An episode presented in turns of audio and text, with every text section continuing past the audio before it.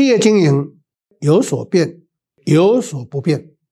Hello，欢迎大家收听《经营难不难》这么一个 Podcast 的节目。那本节目主要分享是经营管理上的实务跟观点。本人历经四十多年来专业经理人的这个职业呢，就是希望透过实务的经验来提供企业经营的一些的看法跟做法。那在资讯栏下方呢，有更多关于经营管理的课程，以及关于我的这一些经历呢，有兴趣的听众朋友们可以从下方陆续的去查看。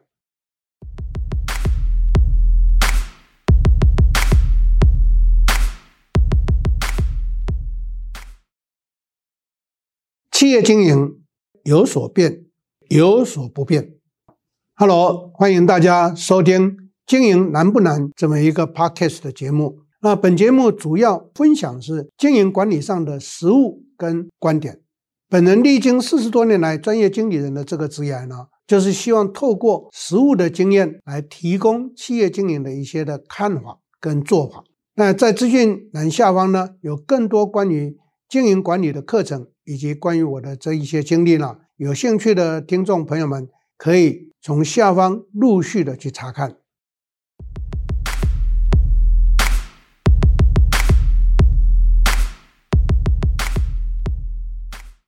大家好，我是 Richard 陈东贤，欢迎在座各位再一次的收听我们经营难不难 Podcast 的线上时间。那么今天要跟各位来谈的是连锁经营成功的关键。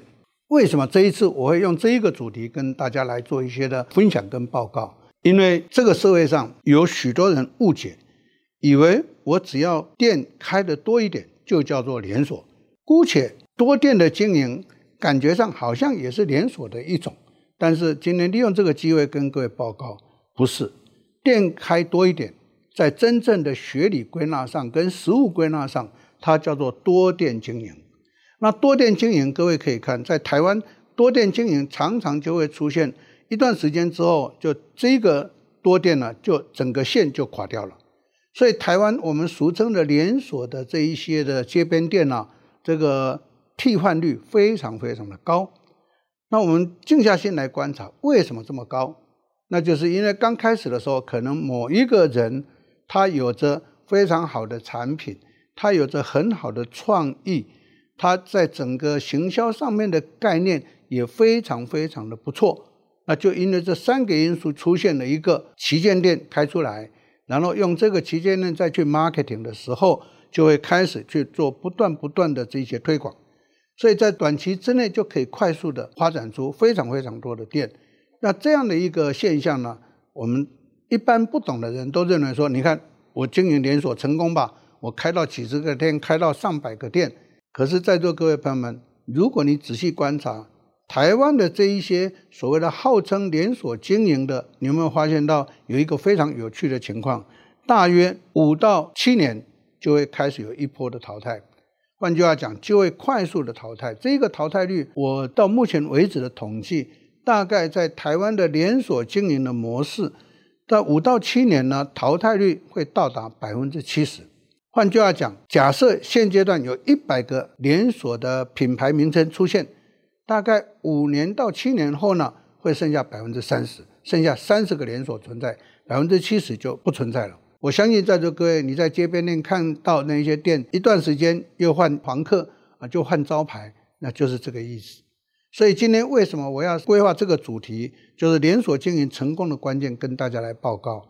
因为连锁要成功，不是店开得多叫做对，不是我的行销手法比较好就代表我一定会成功，这是一个非常错误的认知。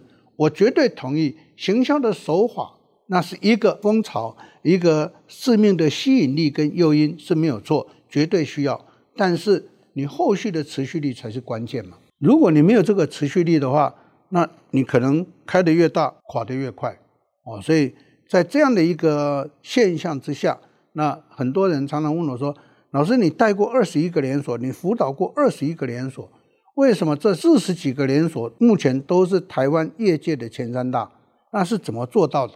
我想今天在跟各位来谈这一个主题，最主要的原因，我会在我们的这个线上课程呢，详细跟大家再来谈这个《天龙八部》。可是今天先跟各位来整理的一个重点分享的就是连锁经营成功的关键是哪些？我还是那一句话，总部的功能很重要。台湾玩连锁的刚开始都没有总部的经营的概念，都是一个人就凭着他的聪明才智，一个人凭着他的手技很不错，那就开始去拓展连锁。所以为什么在短期之内，他可能崛起的很快？也消失的很快，这是我们俗话所讲的，在一年内看他平地盖起高楼，一年之后看他高楼就垮下去。所以那一个地点不断的在盖高楼，也不断的在垮下去。那我个人认为这个是太辛苦了。所以呢，今天就用这个主题跟大家来做一个报告。连锁经营要成功，第一个关键在于总部的功能要先具备。那总部的功能呢，就是八大功能。就是我所讲的连锁经营成功的天龙八部。这个八大功能呢，就是一定要有行销流、营运流、管理流、资讯流，这是四个。另外的一个四个就是商流、物流、人流、金流。所以这八大功能是让一个连锁真正能够扩大而且永垂不朽的一个非常重要的一个基础。因为不管你是直营连锁、加盟连锁，授权连锁，不管什么形态的连锁，他们都是外在的个别独立的一个店。可是这个店呢，如果它本身就具有这八大职能的话，那一个店就会开得非常非常的大。可是我们常常看到，在台湾街边店，不管是什么样的一个行业，餐饮的行业、手摇饮的行业、日用品的行业或者美妆的产业，不可能一个店会八大职能全部都发挥出来。通常都是什么？老板的点子很好，老板的冲刺力很强，老板的这一个销售能力很强，就可以让一个店去经营上来。但是一个店跟一个连锁体系这是不一样的。一个店经营的团队呢，大概就是三五个人，就这样而已。可是你一个连锁体系呢，将在外，军民有所不受。这个时候，你总部在台北，你的店到屏东的鹅銮鼻的时候，你怎么会知道那个鹅銮鼻的店现在在做些什么事？不清楚嘛。不清楚就会造成很多很多的脱序或者是断链的状态，所以为什么我是第一个跟大家提醒，连锁总部的功能要先规划起来。我看到台湾现阶段在玩连锁的非常的多，但是真正有总部经营概念的非常的少，所以这个就会使得快速兴起的连锁五到七年就快速消失，那持续力就不准了。但是请在座各位有兴趣的听众朋友们。你去观察，现在能够开一个连锁超过十年以上的，你会发现到他们都有连锁总部的功能。这天龙八部的八大职能呢，是非常具体的存在的。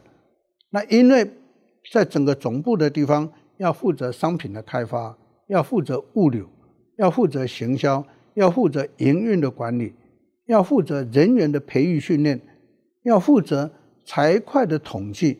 各位想想看。这不是一个店可以全包的，所以为什么通常在开街边店，你可以看那个街边店呢？生意再好的街边店，他大概用的人大概就是十个人，那十个人都在做什么？都在做这一个生产的动作、商品准备的动作或者服务的动作。那这个情形之下，老板就变成本身就要兼做商开、兼做财会的管理，就是金流，兼做人流，兼做非常非常多的这个情况。所以老板就会变得很辛苦，这就是为什么台湾的小微企业的连锁的经营，永远不容易成为一个大企业的一个形态。最大的关键是因为这一些的配套措施，并没有在一个多店也好、单店也好去落实扎根。所以呢，这一次我的主题设定为连锁经营成功的关键，第一个就是跟各位来谈总部的建制。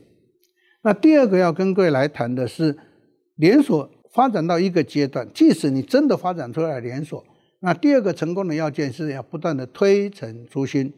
为什么？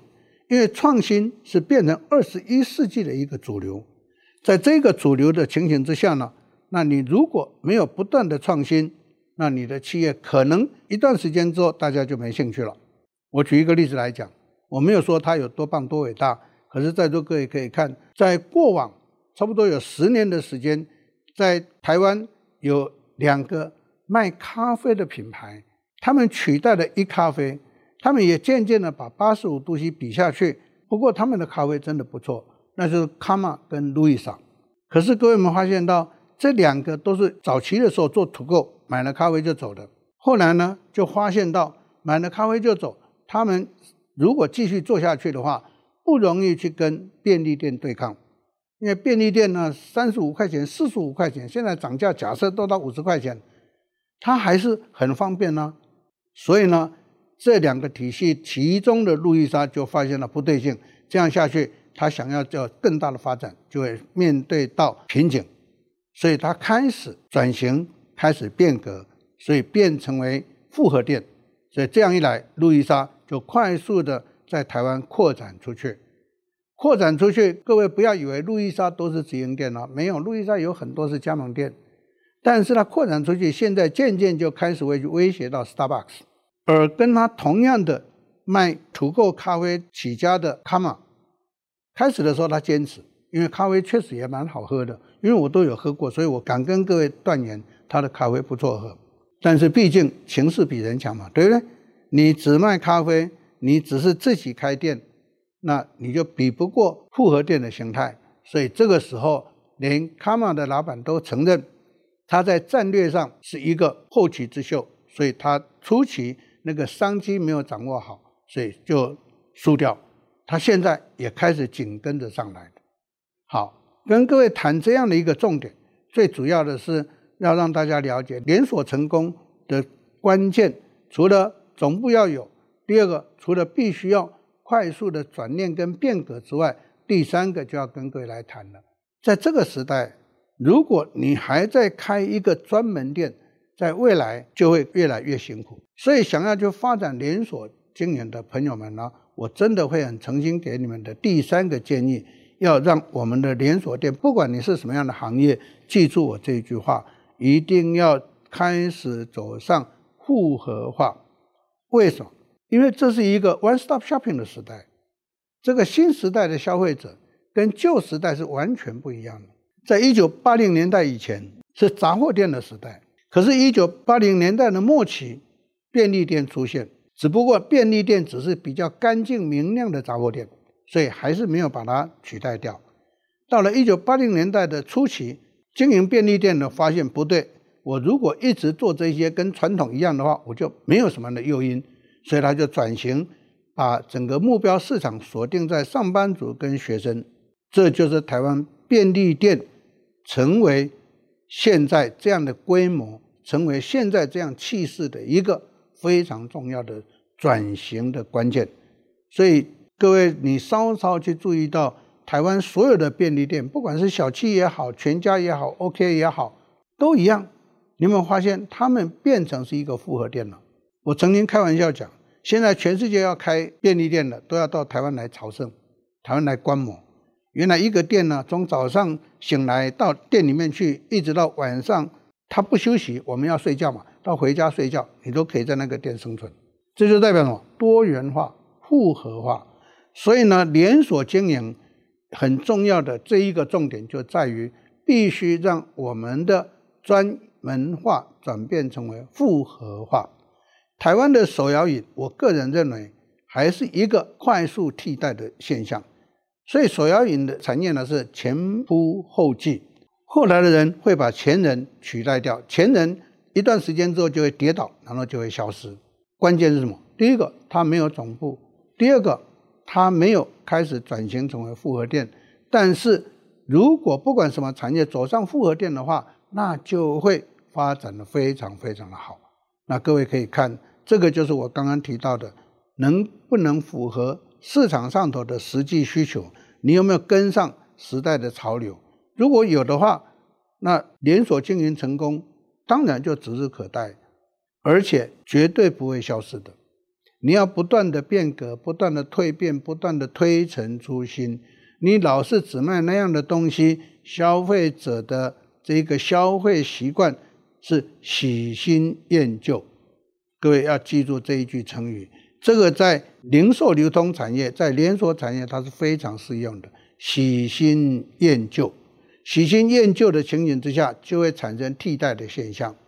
所以各位可以看，现在台湾的零售流通业几乎都是百货卖场、量贩卖场、大商城以及复合店的天下。我今天一直跟各位谈复合店，各位去去看宝雅为什么会开的一枝独秀。再来小北五金，那个真的是一个杂货店。那虽然他在讲小北五金，不过他现在改名称叫小北百货了。你有没有发现它的名称要改？因为它是真正的复合店。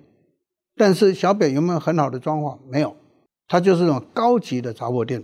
可是它是琳琅满目，什么都有。所以小北二代接手之后，把小北改弦易帜，所以小北不可忽视。因此在这种情形之下，我就要跟各位谈了：连锁经营成功，不管你是什么样行业，你成功一定要来自于第一个，你初期。你一时的专业、一时的创意出现是对的，可是要变成一个光靠直营要发展连锁，坦白讲，资金要非常的庞大，所以台湾真正搞直营连锁的不多，像阿寿是直营连锁，可是各位有没有发现到，当整个时代的消费趋势改变的时候，它过去的第一大也会光芒失色嘛，对不对？所以直营连锁资金要很庞大，那想要去开到几百个店。那个资金很庞大，非常的辛苦，所以台湾绝对多数的都在玩什么？玩加盟连锁，那个叫做 franchise。那 franchise 的加盟连锁，那总部功能没有的话，那加盟体系很快就会崩盘。所以总部的功能就在这个加盟体系里面就扮演非常重要的角色。第三种连锁呢，叫做这个授权连锁。那台湾所有的连锁体系采授权连锁。到现在成功存活的绝乎仅有，意思就是说，授权连锁是最没有机会成功的。为什么？因为各位看到的都是总部的功能很强，那个叫做直营或者是加盟。那授权连锁是总部只有招牌，让每一个店挂一次，其他各自操作。那各位想一下，各自操作怎么会符合我们的连锁的 CIS？对不对？连锁的 CIS 有一个关键。那就是 SI，什么叫做 SI？SI 叫做 Store Identity，叫做店格的共识。意思就是说，一个连锁要称之为叫连锁，不能叫做多店。原因是在于这么多的店，所有的设计、所有的装潢、所有的陈列、所有的布置，绝对都是一致的，连招牌都是一致的，这个才能够称为叫做真正的连锁。否则，它只能称为叫做多店式。台湾有很多的人不懂，以为店开得多就是叫连锁，结果每一个店的招牌都不太相同，每一个店的装潢设计都不太相同，每一个店的经营也好、运作也好、接待礼仪也好，也都各自不同，这个就不能叫连锁。像最近闹的一个新闻，我相信在座各位也看过，在台北市卖牛肉面的，他完全没有去做到管理，所以。他个工读生就可以把擦桌台的抹布弄湿了以后呢，竟然在什么地方来拧他的水，在这煮面的面汤里面去拧他的水。这个情况被外送员呢看到了，就把它拍下来。那如果没有被拍下来，没有被传开的话，是不是这个肮脏水就可以吃了很久，甚至于未来还会吃一辈子？那这个是不道德的嘛，没有商业道德。好，我举这个实际例子，就告诉各位什么？如果在一般做电视的话，没有连锁总部的功能，大概都睁一个眼闭一个眼。我再猜了，这一个牛肉面呢，它是一个连锁，它是一个加盟连锁，但是因为没有总部的功能，所以就各自为政。各自为政的情形之下，那每一个店呢，所有的运作都会依照该店的店东这个想法、意愿跟经营的手法，就各自发挥。所以这个时候就会产生差异嘛，对不对？因此呢，一个连锁经营要成功，并没有那么的容易。要开很多的店，我坦白告诉各位，蛮容易的。可是要持续五年以上，哎，就是一个大挑战。这个门槛一定要过。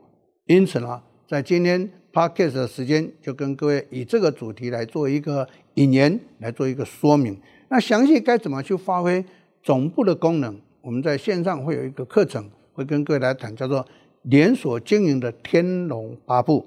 在那个天龙八部里面呢，我就每一个重点都会详细的跟大家做一个分享报告。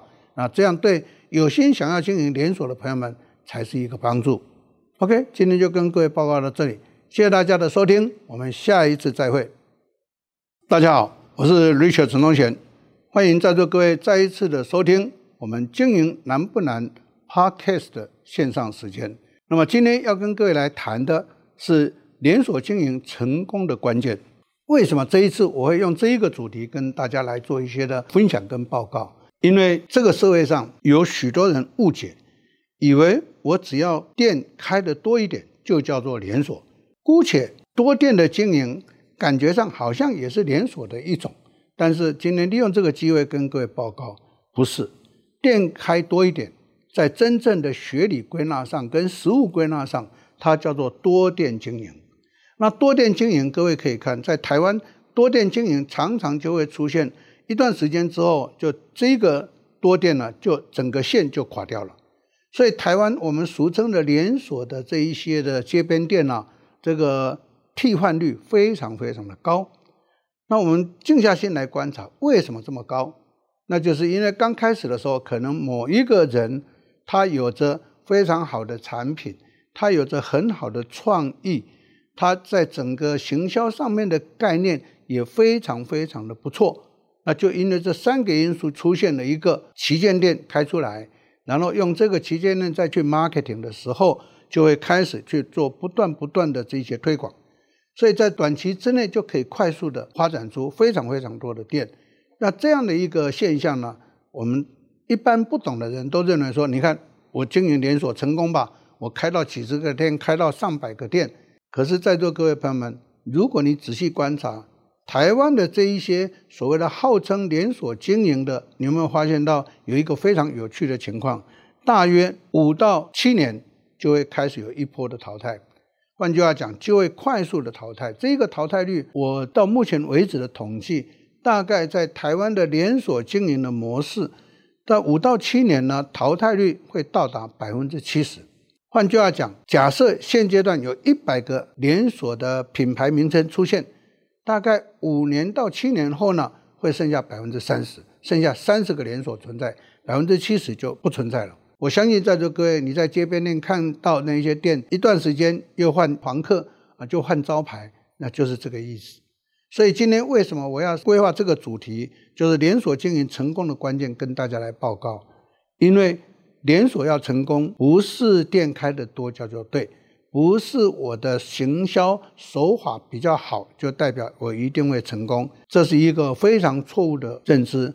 我绝对同意，行销的手法那是一个风潮，一个致命的吸引力跟诱因是没有错，绝对需要，但是。你后续的持续力才是关键嘛。如果你没有这个持续力的话，那你可能开得越大，垮得越快哦。所以在这样的一个现象之下，那很多人常常问我说：“老师，你带过二十一个连锁，你辅导过二十一个连锁，为什么这四十几个连锁目前都是台湾业界的前三大？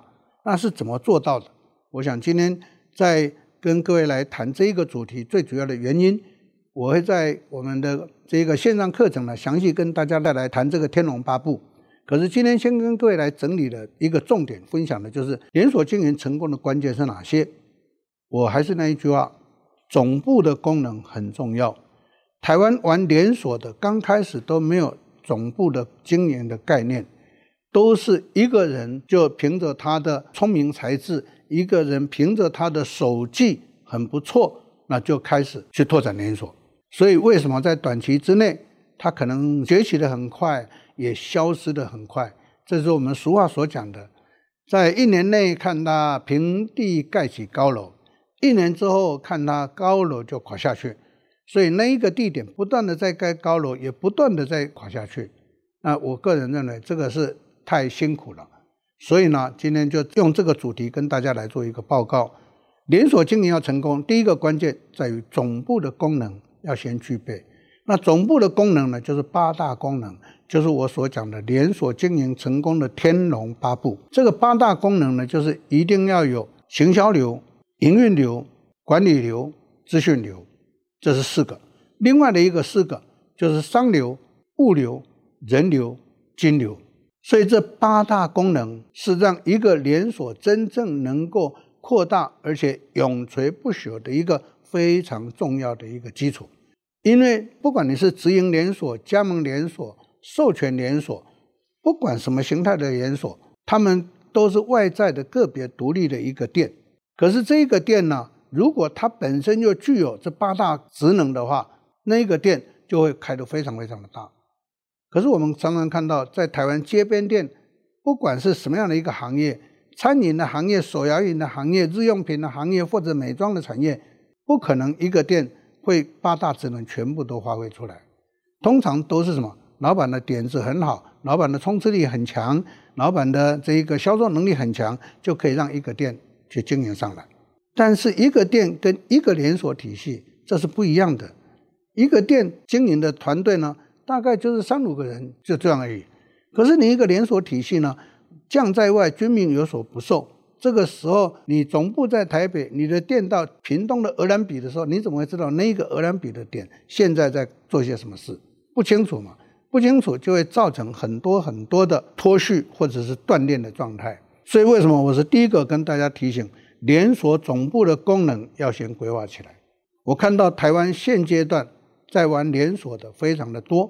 但是真正有总部经营概念的非常的少，所以这个就会使得快速兴起的连锁五到七年就快速消失，那持续力就不准了。但是，请在座各位有兴趣的听众朋友们，你去观察，现在能够开一个连锁超过十年以上的，你会发现到他们都有连锁总部的功能。这天龙八部的八大职能呢，是非常具体的存在的。那因为。在整个总部的地方，要负责商品的开发，要负责物流，要负责行销，要负责营运的管理，要负责人员的培育训练，要负责财会的统计。各位想想看，这不是一个店可以全包的。所以为什么通常在开街边店，你可以看那个街边店呢？生意再好的街边店，他大概用的人大概就是十个人，那十个人都在做什么？都在做。这一个生产的动作、商品准备的动作或者服务的动作，那这个情形之下，老板就变成本身就要兼做商开、兼做财会的管理，就是金流，兼做人流，兼做非常非常多的这个情况，所以老板就会变得很辛苦。这就是为什么台湾的小微企业的连锁的经营，永远不容易成为一个大企业的一个形态。最大的关键。是因为这一些的配套措施，并没有在一个多店也好、单店也好去落实扎根，所以呢，这一次我的主题设定为连锁经营成功的关键，第一个就是跟各位来谈总部的建制。那第二个要跟各位来谈的是，连锁发展到一个阶段，即使你真的发展出来连锁，那第二个成功的要件是要不断的推陈出新。为什么？因为创新是变成二十一世纪的一个主流，在这个主流的情形之下呢，那你如果没有不断的创新，那你的企业可能一段时间之后大家就没兴趣了。我举一个例子来讲，我没有说它有多棒多伟大，可是在座各位可以看，在过往差不多有十年的时间，在台湾有两个卖咖啡的品牌，他们取代了一咖啡。他们也渐渐的把八十五度 C 比下去，不过他们的咖啡真的不错，那就是卡玛跟路易莎。可是各位们发现到，这两个都是早期的时候做土购买了咖啡就走的。后来呢，就发现到买了咖啡就走，他们如果继续做下去的话，不容易去跟便利店对抗，因为便利店呢，三十五块钱、四十五块钱，现在涨价假设都到五十块钱，它还是很方便呢。所以呢。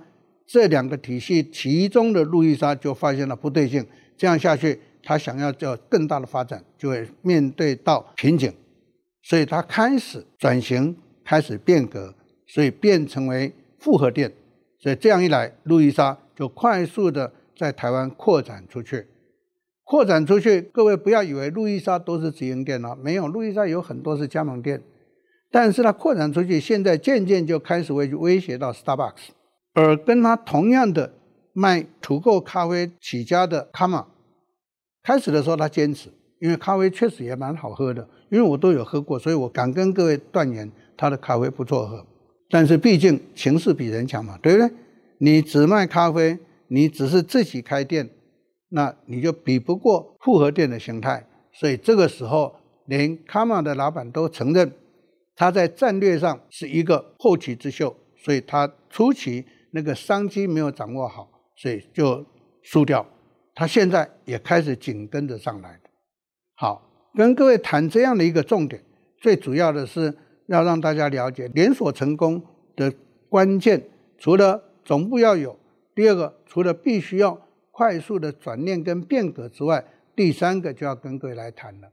在这个时代，如果你还在开一个专门店，在未来就会越来越辛苦。所以，想要去发展连锁经营的朋友们呢，我真的会很诚心给你们的第三个建议，要让我们的连锁店，不管你是什么样的行业，记住我这一句话。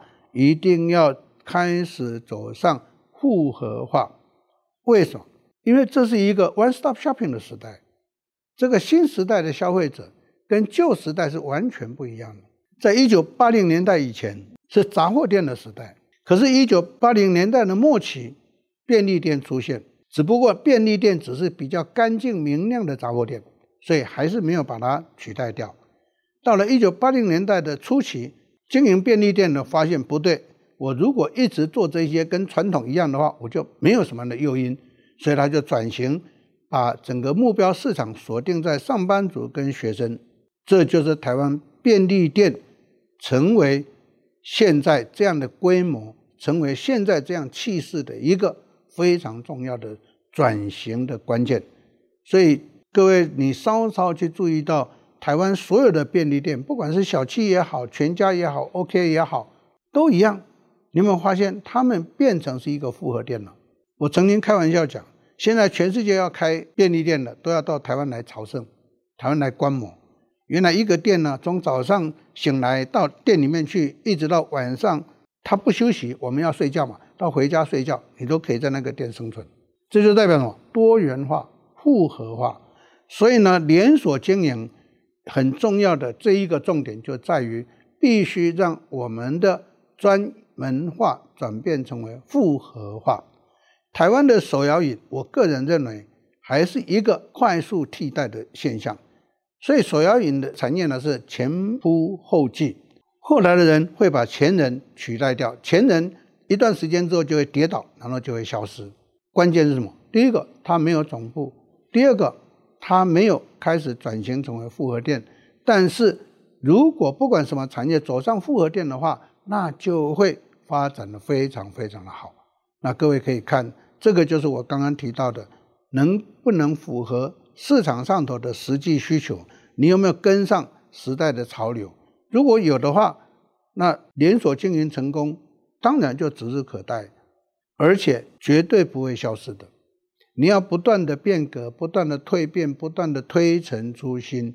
你老是只卖那样的东西，消费者的这个消费习惯是喜新厌旧。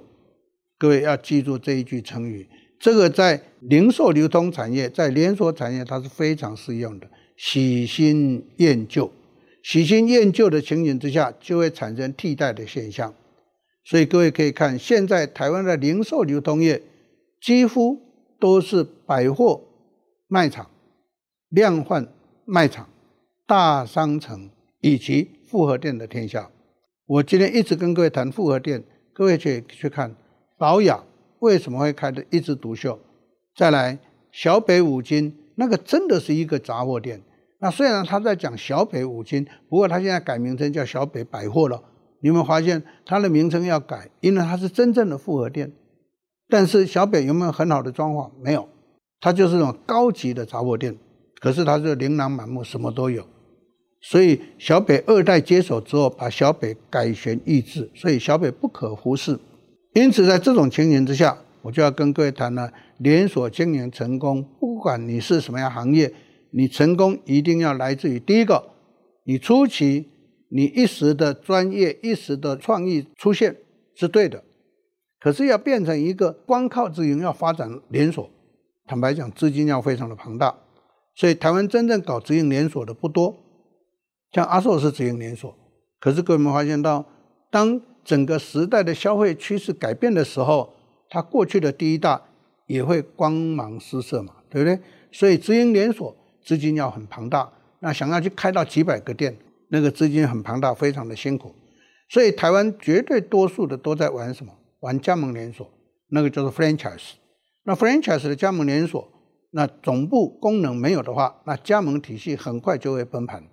所以总部的功能就在这个加盟体系里面就扮演非常重要的角色。第三种连锁呢，叫做这个授权连锁。那台湾所有的连锁体系，采授权连锁到现在成功存活的绝乎仅有。意思就是说，授权连锁是最没有机会成功的。为什么？因为各位看到的都是总部的功能很强，那个叫做直营或者是加盟。那授权连锁是总部只有招牌让每一个店挂一致，其他各自操作。那各位想一下，各自操作怎么会符合我们的连锁的 CIS？对不对？连锁的 CIS 有一个关键，那就是 SI。什么叫做 SI？SI 叫做 Store Identity，叫做店格的共识，意思就是说，一个连锁要称之为叫连锁，不能叫做多店。原因是在于这么多的店，所有的设计、所有的装潢、所有的陈列、所有的布置，绝对都是一致的，连招牌都是一致的，这个才能够称为叫做真正的连锁，否则它只能称为叫做多店式。台湾有很多的人不懂，以为店开得多就是叫连锁，结果每一个店的招牌都不太相同，每一个店的装潢设计都不太相同，每一个店的经营也好、运作也好、接待礼仪也好，也都各自不同，这个就不能叫连锁。像最近闹的一个新闻，我相信在座各位也看过，在台北市卖牛肉面的，他完全没有去做到管理，所以他的工读生就可以把擦桌台的。抹布弄湿了以后呢，竟然在什么地方来拧他的水，在这煮面的面汤里面去拧他的水。这个情况被外送员呢看到了，就把它拍下来。那如果没有被拍下来，没有被传开的话，是不是这个肮脏水就可以吃了很久，甚至于未来还会吃一辈子？那这个是不道德的嘛？没有商业道德。好，我举这个实际例子，就告诉各位什么？如果在一般多电视的话，没有连锁总部的功能。大概都睁一个眼闭一个眼。我再猜了，这一个牛肉面呢，它是一个连锁，它是一个加盟连锁，但是因为没有总部的功能，所以就各自为政。各自为政的情形之下，那每一个店呢，所有的运作都会依照该店的店东这个想法、意愿跟经营的手法就各自发挥，所以这个时候就会产生差异嘛，对不对？因此呢，一个连锁经营要成功，并没有那么的容易。要开很多的店，我坦白告诉各位，蛮容易的。可是要持续五年以上，哎，就是一个大挑战。这个门槛一定要过。因此呢，在今天 Podcast 的时间，就跟各位以这个主题来做一个引言，来做一个说明。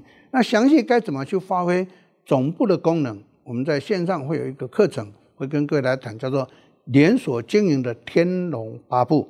在那个《天龙八部》里面呢，我就每一个重点都会详细的跟大家做一个分享报告。那这样对有心想要经营连锁的朋友们才是一个帮助。